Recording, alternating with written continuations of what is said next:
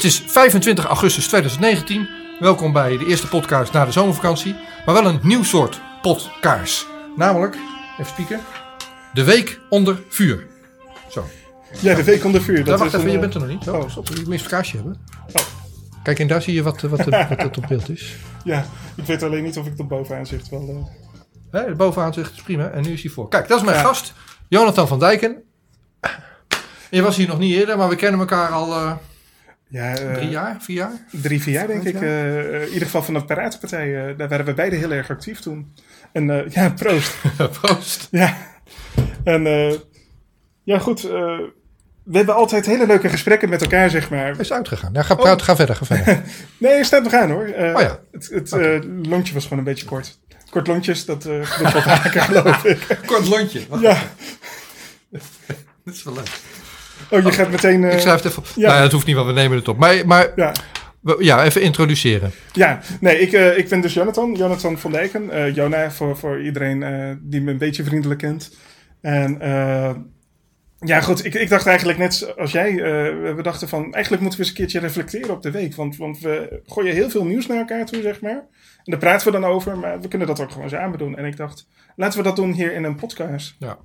Nou, we kennen elkaar vanaf die Piratenpartij in 2015, 2016, zoiets.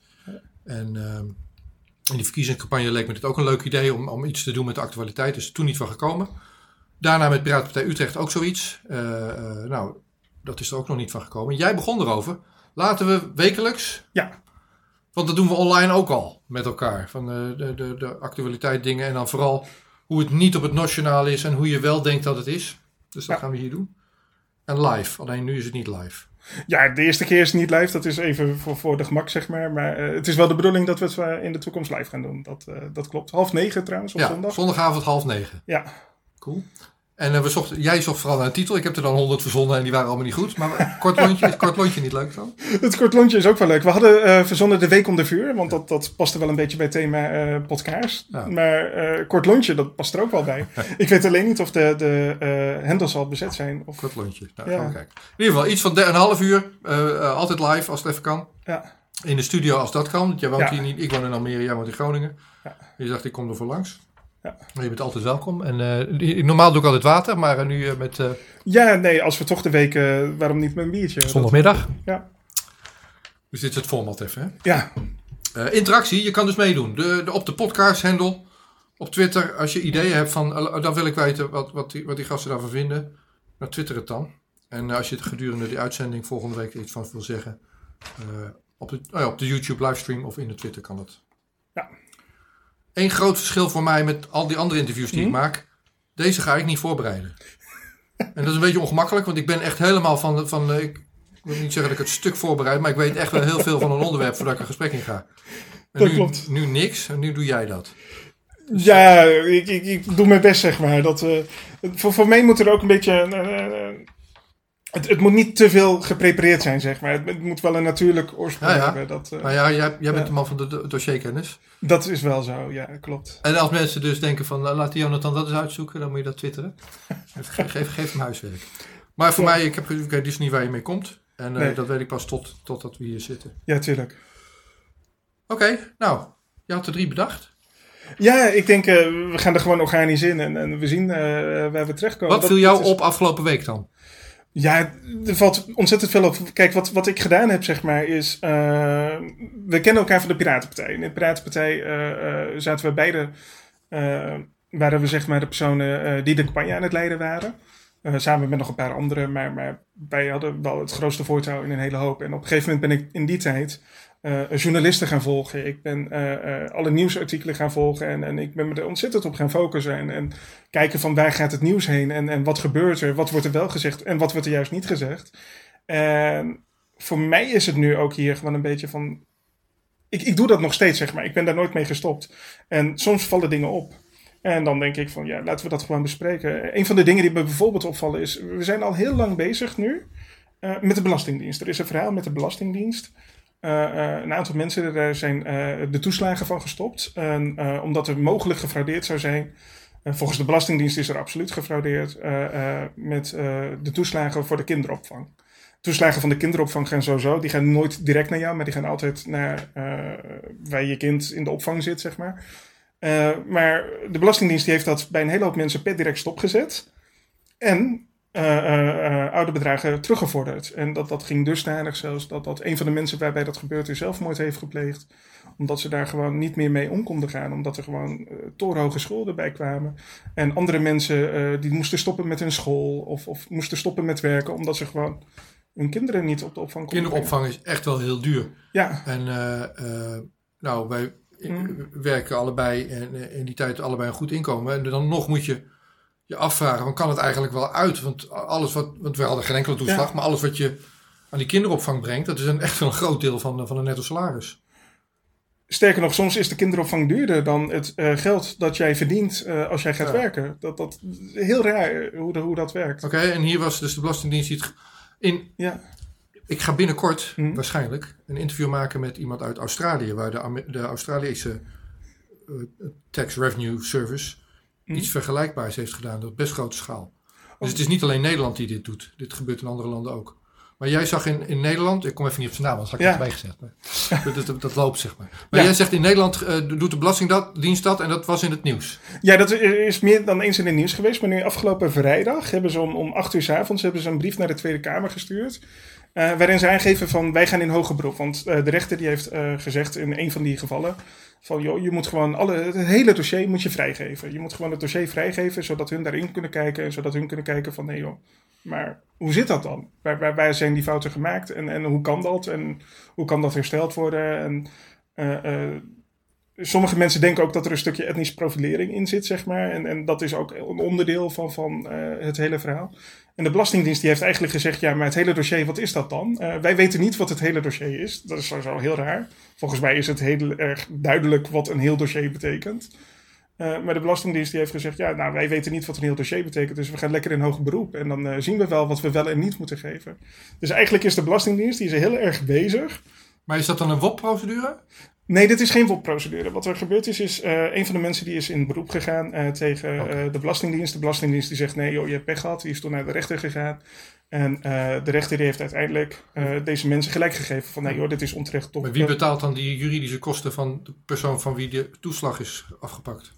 dat moeten ze in eerste instantie moeten ze dat zelf betalen. Kijk, op het moment dat je een rechtszaak wint, kan de rechter zeggen van ja, maar die juridische kosten die moeten ook terugbetaald nou, ja, worden. dan word je er ook in voordeel. Maar als je dus in de situatie bent dat je leunt op toeslag op je kinderopvang en dat wordt afgepakt, misschien wel met terugwerkende kracht, ja. ben je dus een hoop geld kwijt waar je niet had. Dan ja. ga je niet met de advocaten nog aan de haal. Ja, en vergeet ook niet, er is ook ontzettend bezuinigd op uh, uh, uh, de rechtsbijstand. Het is vrijwel onmogelijk om, om nu nog goede, adequate rechtsbijstand te krijgen. Dus ja, ja dat moet echt uit eigen middelen gefinancierd worden.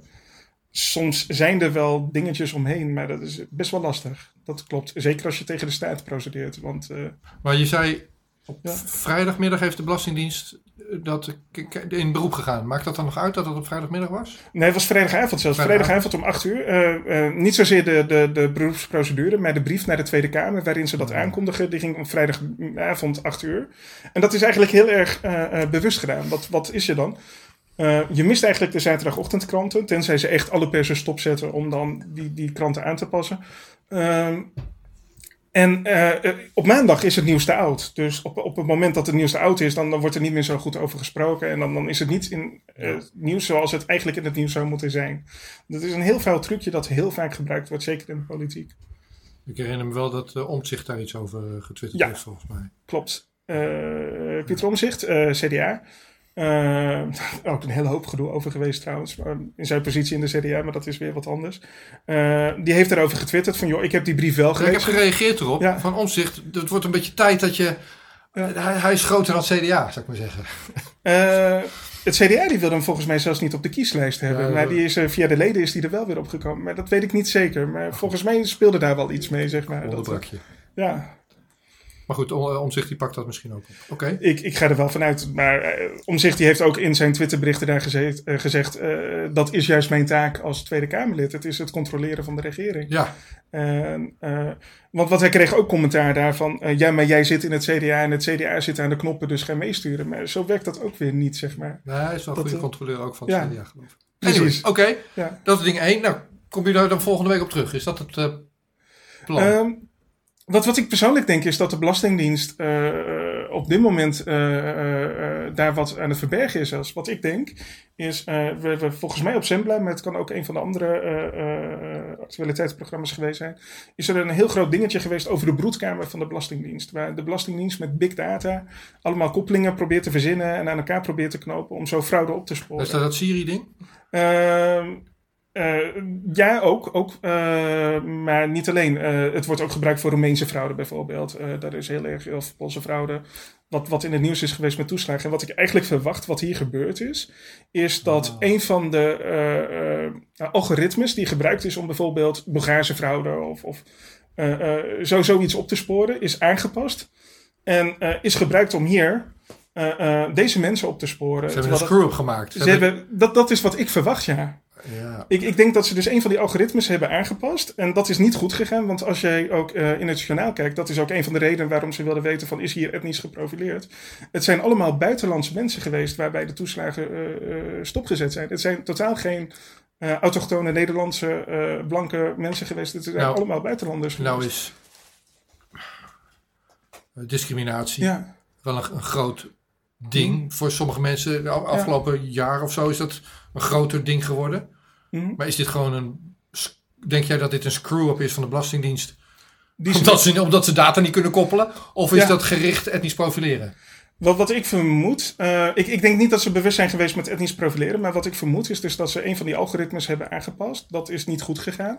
En uh, de Belastingdienst is zich nu gewoon ontzettend aan het indekken. Ze willen niet uh, dat wij die gegevens krijgen van wat doen ze in die broedkamer. Nu heet dat Data and Analytics. nadat dat, dat op, op tv is geweest, hebben ze de naam veranderd, want de broedkamer, dat, dat had best wel een negatieve associatie, zeg maar. Maar hoe dan? Wat, wat is? Hoe associeer je dat? De broedkamer, daar ging ontzettend veel mis. Eigenlijk uh, uh, gebruikten ze daar gegevens op een manier dat niet toegestaan was. En uh, er zijn ook gegevens weggegaan uit de broedkamer. Zonder dat we eigenlijk weten van welke gegevens zijn er weggegaan, hoeveel mensen hebben die gegevens. Het kan zelfs zijn in het ergste geval dat er ergens in Nederland een USB-stick ligt met alle gegevens van, alle Nederlanders, zonder dat we dat weten. En in een van de onderzoeken naar de broedkamer is ook daadwerkelijk in het rapport staat een zinnetje dat ze gewoon niet weten hoe groot nu uh, het lek is geweest. Ja. Een parallellen te trekken. Komende, ja, ja. Niet, om, niet om dat te pluggen, maar komende woensdag interview ik een mm. Italiaanse journaliste, Stefania Maurizi. En zij werkt voor Repubblica, dat is een, een Italiaanse hele grote media outlet in Italië. Ja. En zij beet zich vast in het dossier rond Julian Assange. Ja. En dat doet ze al jaren. En zij doet FOIA-verzoeken. Mm. Freedom of Information Act, wat in Nederland WOP heet. En zij vraagt aan de Crown Prosecution Service in Engeland. Mm.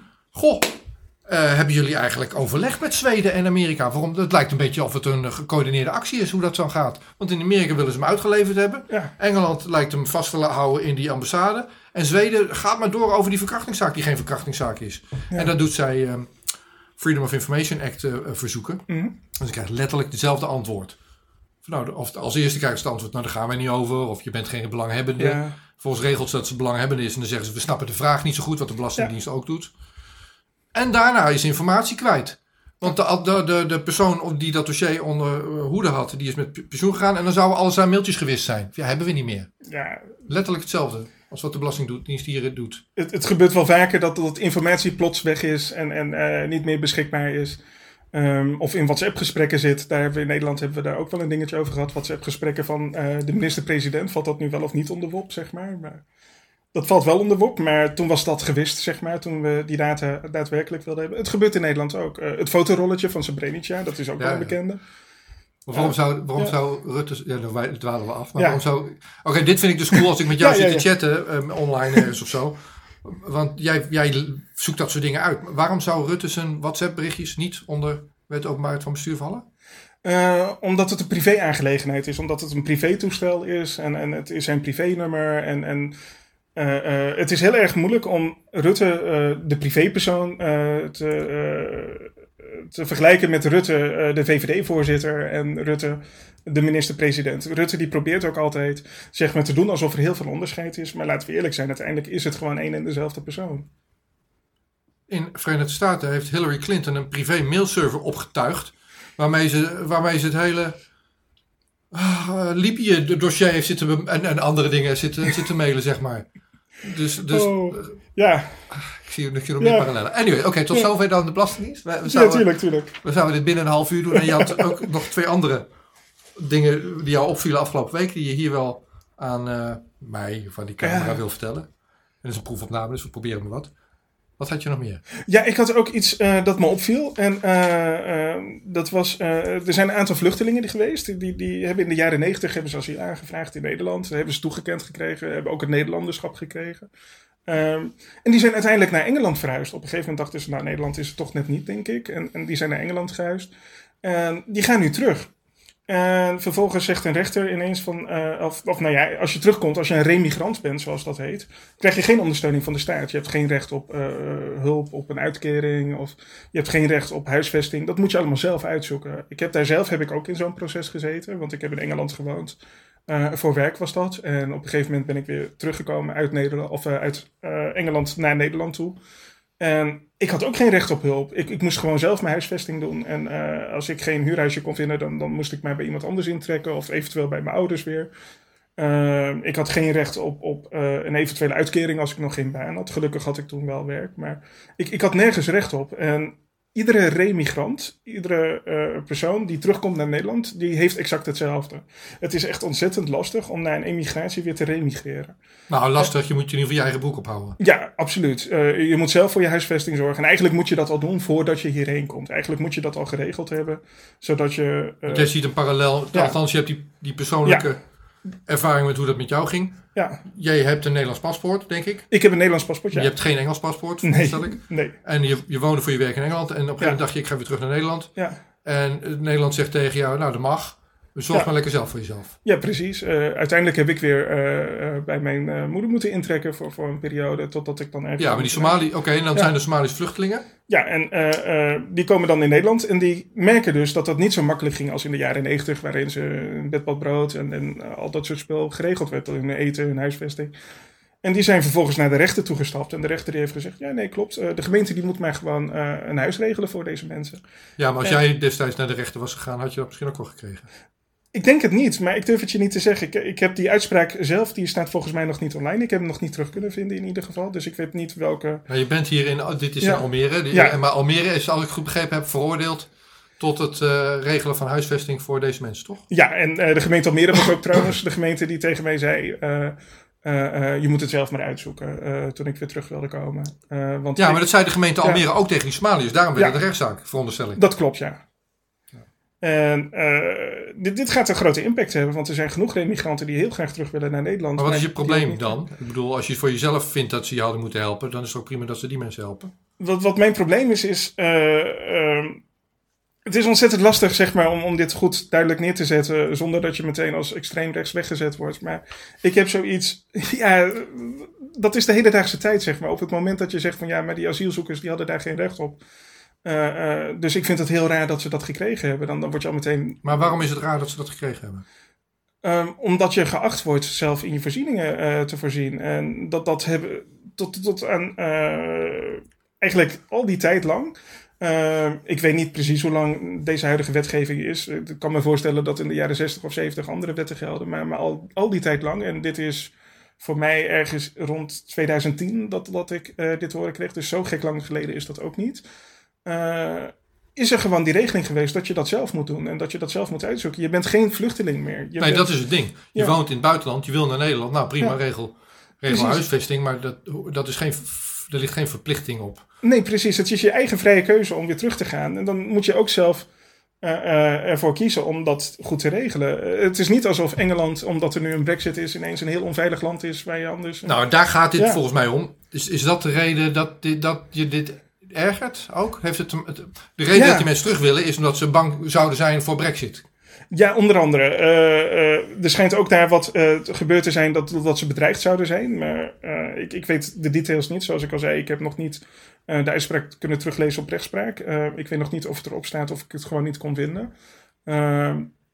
Maar als dat erop staat, dan ga ik dat wel natuurlijk heel even bekijken. Van nee, wat, wat is daar dan gebeurd en hoe is dat gegaan? Maar ik vind het heel raar dat je als je uit een veilig land terugkomt, dat je dan in eigenlijk eh, hetzelfde wordt behandeld als iemand die uit een onveilig land komt. Eh, het is je eigen vrije keuze om hier te gaan. Regel het dan ook. Ja. Nou, ik, eh, de, die zorg met dat links-rechts, wat, je, Ja. wat je net zegt, daar heb ik niet zoveel hinder van. Ik heb Ja. mensen moeten lekker framen wat ze willen, willen. Maar ik heb die zorg wel een beetje met, met eh, wat, wat, wat ze dan alihoedjes noemen. Want eh, dat, soort frames heb je ook altijd. Maar oh, dit verhaal, als ik dit zo hoor, Ja. dan denk ik, het eerste wat ik dan denk, Ja. dus, dus laat ik het niet dan maar gewoon onder woorden brengen. Normaal doe ik dat misschien niet of zo. Is van, ehm, hier heb je mensen die in Engeland zitten en die dus kennelijk het voorbeeld maken of, of zijn Ja. Dat Brexit heel eng is en heel slecht is en dat je echt Engeland wil ontvluchten voordat het afzinkt in de Noordzee. Ik zit heel anders in dat Brexit-dossier. Voor mij is het al prima gewoon. Doe maar gewoon Brexit, desnoods zonder deal. Moet eens kijken hoe dat opknapt. We deden net zo negatief over IJsland toen dat in elkaar stortte of andere dingen. Het zal even zeer doen, maar ik denk dat Engeland misschien wel beter af is na een Brexit dan al dat gedoe wat we, waar we nu over zitten te stressen. En ik weet dat de Nederlandse overheid er anders in zit. Dus als je een stel Somaliërs hebt die, eh, die zeggen: Oh, wij zijn bang dat we, dat we hier, eh, dat gaat helemaal slecht. We willen terug naar Nederland. Dan is dat wel mooi om dat groot breed uit te meten. En in Nederland eh, te zeggen: Nou, kom maar veilig hier. Dat is veiliger, want die gekke Engelsen toch. Ja, ik moet je heel eerlijk zeggen, ik durf het je niet te zeggen. Ik denk wel dat IJsland uiteindelijk beter is eh, af is na al die gebeurtenissen. Want ze hebben gewoon betere bescherming ingebouwd. Wetgeving is aangepast. En ik denk wel dat de IJslanders nu wat gelukkiger zijn dan dat ze eh, eerder waren met, met hoe hun stelsel in elkaar zit. Eh, is de brexit goed of slecht? Dat is weer een heel ander verhaal. Eh, ik zit er wat genuanceerder in. Ik denk dat de Europese Unie heel veel goeds kan brengen. En dat de Europese Unie ook heel veel goeds brengt aan Engeland. Aan de andere kant vind ik de Europese Unie ook een heel erg gevaar op het moment zoals we nu bezig zijn. Ehm, en of de Europese Unie goed of slecht is voor Engeland en of de Brexit goed of slecht is voor, voor Engeland, dat, dat durf ik je niet te zeggen. Eh, mijn verwachting was eigenlijk dat de Brexit helemaal niet door zou gaan. Ik dacht, Nee, eh, had ik ook. ja, ik geloof ik er dacht, niks van. Maar nou met die Boris Johnson Ja. denk ik: nou, Hij klinkt echt wel van: Nou, ik ga het gewoon doen. Ja, wat, wat mijn verwachting was, daar hadden we het toevallig over eh, tijdens een debat waar we beide aanwezig waren. Mijn verwachting was, Theresa May die zou afgezet worden, dat is uitgekomen. En mijn verwachting was, dan zetten ze daar een heel genuanceerd persoon neer. En, en dan gaan ze dat een beetje proberen weg te peddelen en, Ja. en, en, en terug te zetten van ja, misschien moeten we dat herzien. Eh, maar Boris Johnson, die, die gaat er gewoon met gestrekt been in. En ik las vandaag zelfs eh, dat Johnson heeft gezegd van eh, wat nou terugbetalen aan de EU omdat we uit de Europese Unie gaan. We gaan gewoon niks betalen. Of nou ja, we betalen maar 9 miljard. 9 miljard vind ik sowieso ook een Betalen heel... van wat dan? Ehm, op het moment dat je uit de Europese Unie stapt, die procedure ingaat, ehm, dan eh, moeten er ook een aantal betalingen gedaan worden om het proces eh, eh, eh, af te ronden, zeg maar. En dat zijn voornamelijk de kosten die gemaakt worden om, om eh, bedrijven te verplaatsen of eh, eh, wetgevingen aan te passen of eh, eh, dingen af te spreken, noem het maar op. Eh, alle operationele kosten voor daadwerkelijk eh, eh, uit elkaar halen van Engeland uit de Europese Unie. Dat zou dan het land eh, dat de Europese Unie vertrekt moeten betalen. En in dit geval is dat Engeland. Ja. En dat zou miljarden en miljarden zijn. En, en Boris die zegt eigenlijk van ja, nou, maar dat gaan we dan niet betalen als we een harde brexit hebben. Want eh, dan, dan betalen we maar 9 miljard. Hoe dat bedrag is ontstaan, durf ik je ook niet te zeggen. Klinkt als een vendor lock-in. Je hebt ook altijd Ja. in ICT gewerkt. Dus, Ja. dus je, hebt je stropdas aan en die, en die gladde ver- verkoper van een groot storagebedrijf of een virtualisatiebedrijf, die komt dan die pitch maken en je denkt, oh, daar zijn we beter af. Ja. Totdat je na drie jaar denkt, nou, dan moeten we ook nieuwe hardware, dan moeten we migreren. En dan komt de aap uit de mouw en dat is dan onbetaalbaar.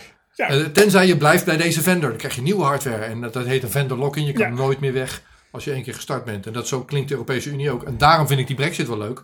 Want je, Het, het, het systeem werkt alleen goed als je ook veilig eruit kan en er weer in. En eh, als je, als, als je dat wil. Maar als je gaat zitten Ja. bedreigen met elkaar en zeggen het is te duur, je, je kan niet je policy aanpassen. Dat is ja. een dreigement. Ja, maar het is ook een dreigement. Wat, wat hier nu gebeurt met de brexit is echt van... Kijk, dit is wat er met je land gebeurt als jij nu uit de EU stapt. En, dat zie je aan alles. Ja, dan ga je dood. Zoiets. Zo, zo ongeveer. En, en dat zie je echt heel erg. Dat was in Griekenland ook. Ja. De- toen met Janis Varoufakis en eh, Ja. eh, had hij bedacht van nou, dit is een manier waarop we kunnen omgaan met, eh, met die schulden, schuldencrisis. En de, eh, de, de pre- premier of president? De, premier, whatever, de Ja. Tsi- Tsipras toen, die durfde niet. En dat, Nee. dat was het moment dat Varoufakis als financiënminister en Tsipras braken Ja. met elkaar. En dat ze de koers van de Europese Unie deden. Nou, Griekenland is niet echt recovered sindsdien, zeg maar. Nee, maar laten we ook eerlijk zijn. eh, de die aan Griekenland zijn overgemaakt... dat is eigenlijk eh, voor 80, 90 procent, als niet meer... is hij direct teruggegaan naar Franse banken, Duitse banken... volgens mij zelfs Nederlandse banken... al durf ik je dat niet met zekerheid te zeggen. Nou, Maar vooral dat- banken die, die ongezond waren, die Ja. eh, het slecht doen, die zoeken een plek waar ze meer rendement kunnen Ja. maken. Nou, de plek waar het meeste rendement maakt, is met- waar het meeste risico is. Op het moment dat je als bank meer risico neemt, omdat het niet zo goed met je gaat, dan investeer je sneller in Grieks geld, eh Grieks eh, schuldpapier. Ja. Ja. en dat valt als eerste om. Dus de banken die al moeilijk hadden, komen Ja. dan ook in de knoei. Dat was eerder Spanje, Portugal, Frankrijk, dat soort. Ja, laten we eerlijk zijn. Wat, wat er toen met Griekenland is gebeurd, is eigenlijk meer een, een, eh, een extra eh, het redden van banken geweest. Ja. eh, dan dat het daadwerkelijk is geweest om Griekenland te redden. Want Griekenland is slechter af. In, in letterlijk ieder opzicht sinds dat dit gebeurd is. Nou, eh, het half uurtje is al zo'n beetje om. Je had er drie dingen. De laatste, Ja. dat doen we dan volgende week. Dat is ook wel goed hoor. En je bent ja, altijd hier welkom, maar soms doen we het dan eh, online. Ja, En eh, we moeten even kijken welke dingen terugkerend zijn. Maar zo'n biertje erbij is wel leuk misschien. ja, ja, ja En, natuurlijk. Om de week mee af te sluiten. Ik wil de titel Kort Lontje, vind ik wel even leuk. ik vind hem ook wel leuk, een kort lontje. Dat, Podcast met een kort lontje op, Ja. op de zondagmiddag. Dus zo- volgende week zondag om half negen live. Onderwerpen kan je twitteren en we kondigen het ook wel aan. Het heet misschien wel kort lontje. En het derde onderwerp wat je had bedacht voor vandaag, Mhm. doen we dan volgende week. ja, dat doen we volgende week. Dat is helemaal Maar waar ging het over? Wat was het dan? Nou, dat is voor volgende week natuurlijk. Dat, eh, Oké, ik doe wel met de tune, hè? Of komt er ook een eigen tune? Wat denk je? Eh, De gast blaast in ieder geval altijd het kaarsje uit. Wil jij het kaarsje uitdoen? Nee, ja, natuurlijk. Tot volgende week. Nee, tot volgende week.